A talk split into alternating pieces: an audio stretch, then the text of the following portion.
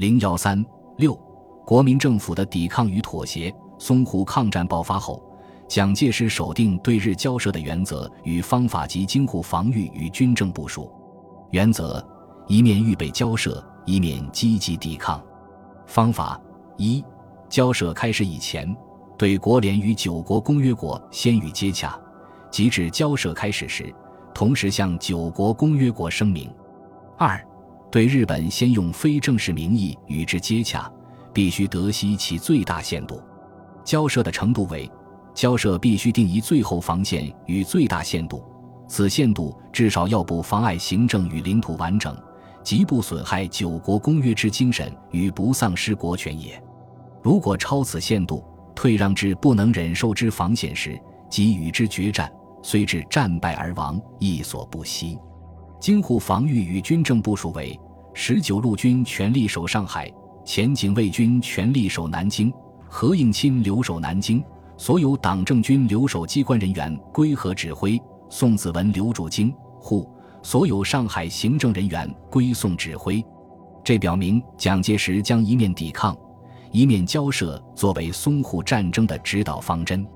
日本在上海挑起战争，国民政府判断日军侵略的范围不限于上海一隅，有进犯我东南地区的可能，超出容忍的最大限度。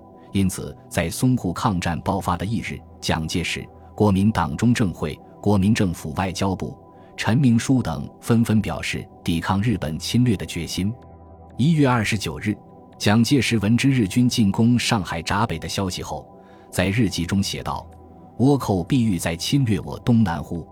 我以为有与之决一死战而已，决心迁移政府与倭长期作战。”蒋还致电鄂省绥靖公署主任何成训和师长徐廷瑶：“昨夜倭寇向我上海闸北第十九路防线袭击，至此刻尚在对战中。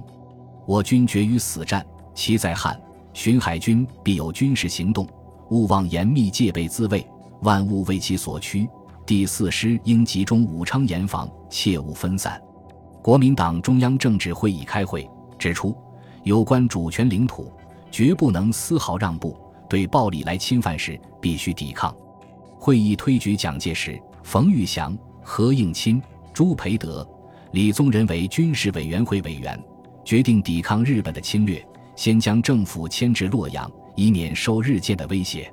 国民政府外交部对淞沪事便发表宣言，表示对于日本武装军队之攻击，当继续严于抵抗。陈明书致电蒋光鼐。蔡廷锴和戴季内称，在外交上暂时做局部问题有利，而在军事上，中央已具全局应战之决心，为调集大军不易。此时唯有准备最光荣之牺牲，且不可轻作退后之辱也。三十日，蒋介石发表告全国将士电，他说：“忽案发生，我十九路军将士记起而为忠勇之自卫，我全军革命将士除此国王种灭。”幻破燃眉之时，皆应为国家争人格，为民族求生存，为革命尽责任，报宁为玉碎无畏瓦全之决心，以于此破坏和平、灭弃信义之暴日相周旋，并表示他本人愿与诸将士视同生死，尽我天职。此电发表后，影响甚大，人心士气为之大振。二月一日，余继时致电蒋介石，要求将所部调户增援。蒋答：贵师行动，一听何部长命令，如运户作战，务惜奋勇自强，以保荣誉。国民政府同时积极进行军事部署工作，军事委员会对京沪卫戍做了全面部署。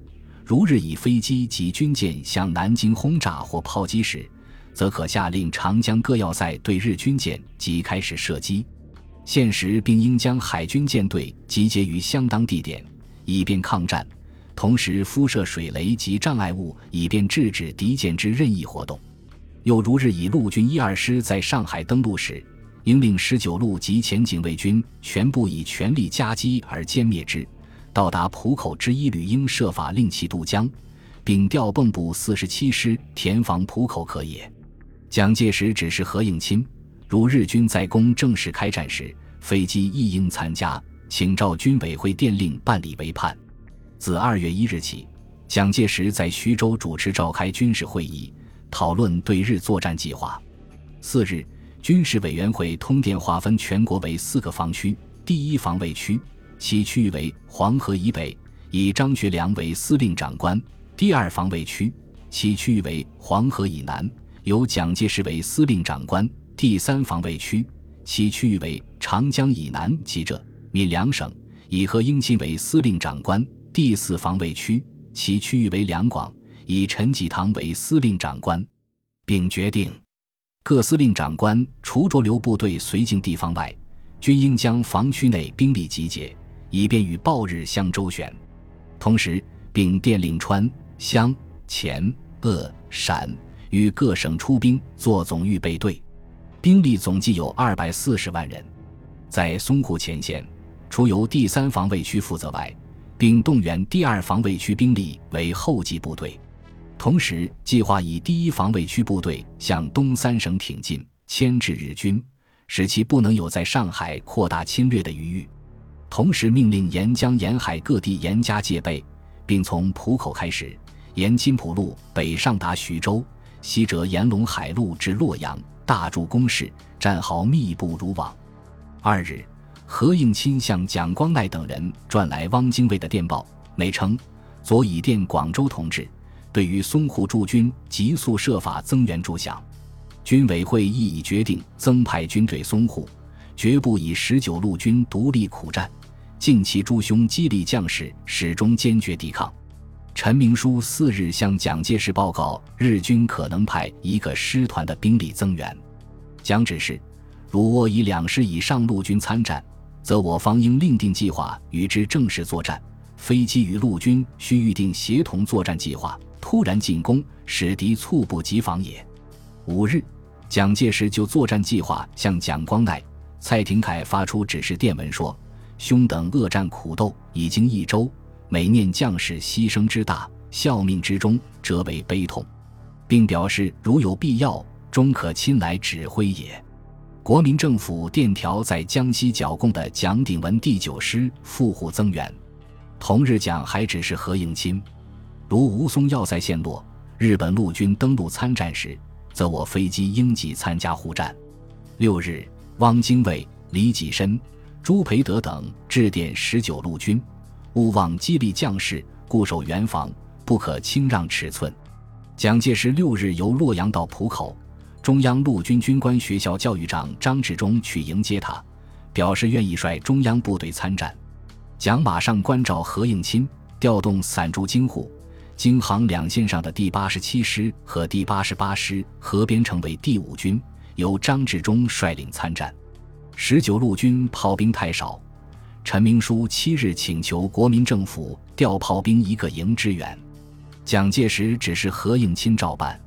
同日。何应钦致电十九路军，据驻京外国武官得自东京传来确悉，日有陆军一师已启程来华等语，预测该敌将由吴淞、浏河等处登陆，进击我侧背，西对该方面特别注意，派有力部队布防，如能乘其上路之际，设法加以痛击，尤为有利。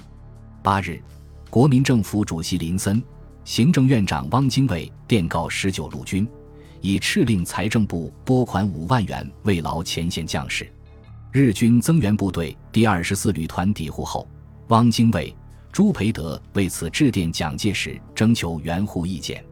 九日，蒋复电道：“增援淞沪，只要渡江无碍，第一师于三日内集中后即可出发，七师亦可先调，绝无问题。”蒋还指示刘峙和胡宗南师长，第一师速准备一旅步兵。限三日内后令调遣。十一日，何应钦派中央军校炮兵一个排开赴南翔，归蒋光鼐指挥。同日，军政部派往上海的地雷队一个中队抵达十九路军总部。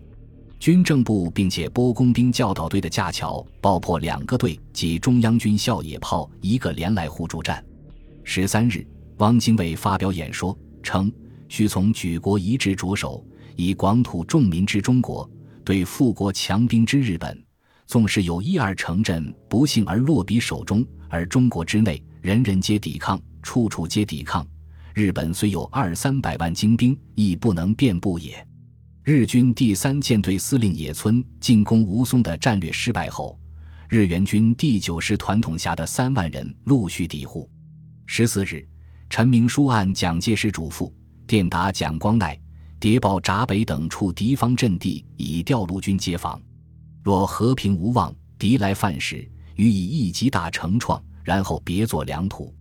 现已准备加调八十七师孙元良增援，总司令并电韩向方、刘京甫、上官云相、梁观英共选现役徒守兵三千，输送来补充待募五千新兵役。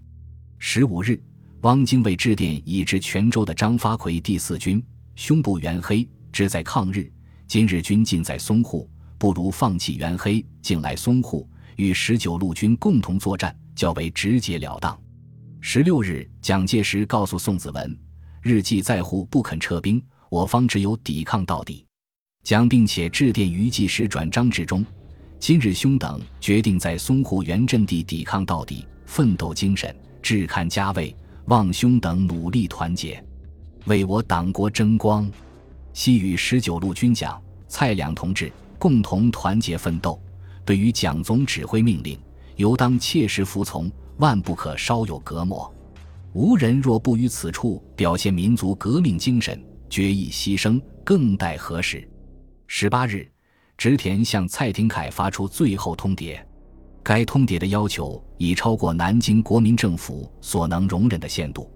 国民政府外交部对此表示：“中国在沪驻军，为保卫中国土地，计迫不获已，亦唯有从事自卫，奋斗到底而已。”何应钦认为，求妥洽而不可得，与忍辱而不可能，是非积极准备军事彻底抗战，再无交涉妥协之望。蒋介石同意中央驻蚌埠的四队飞机、留江西的两队飞机，全数连同广东方面支援上海的飞机飞沪参战。十五日、十七日、十九日，蒋分别令十九路军接受上官云相。梁观英和刘志等部挑选的增援上海的士兵两千人。本集播放完毕，感谢您的收听，喜欢请订阅加关注，主页有更多精彩内容。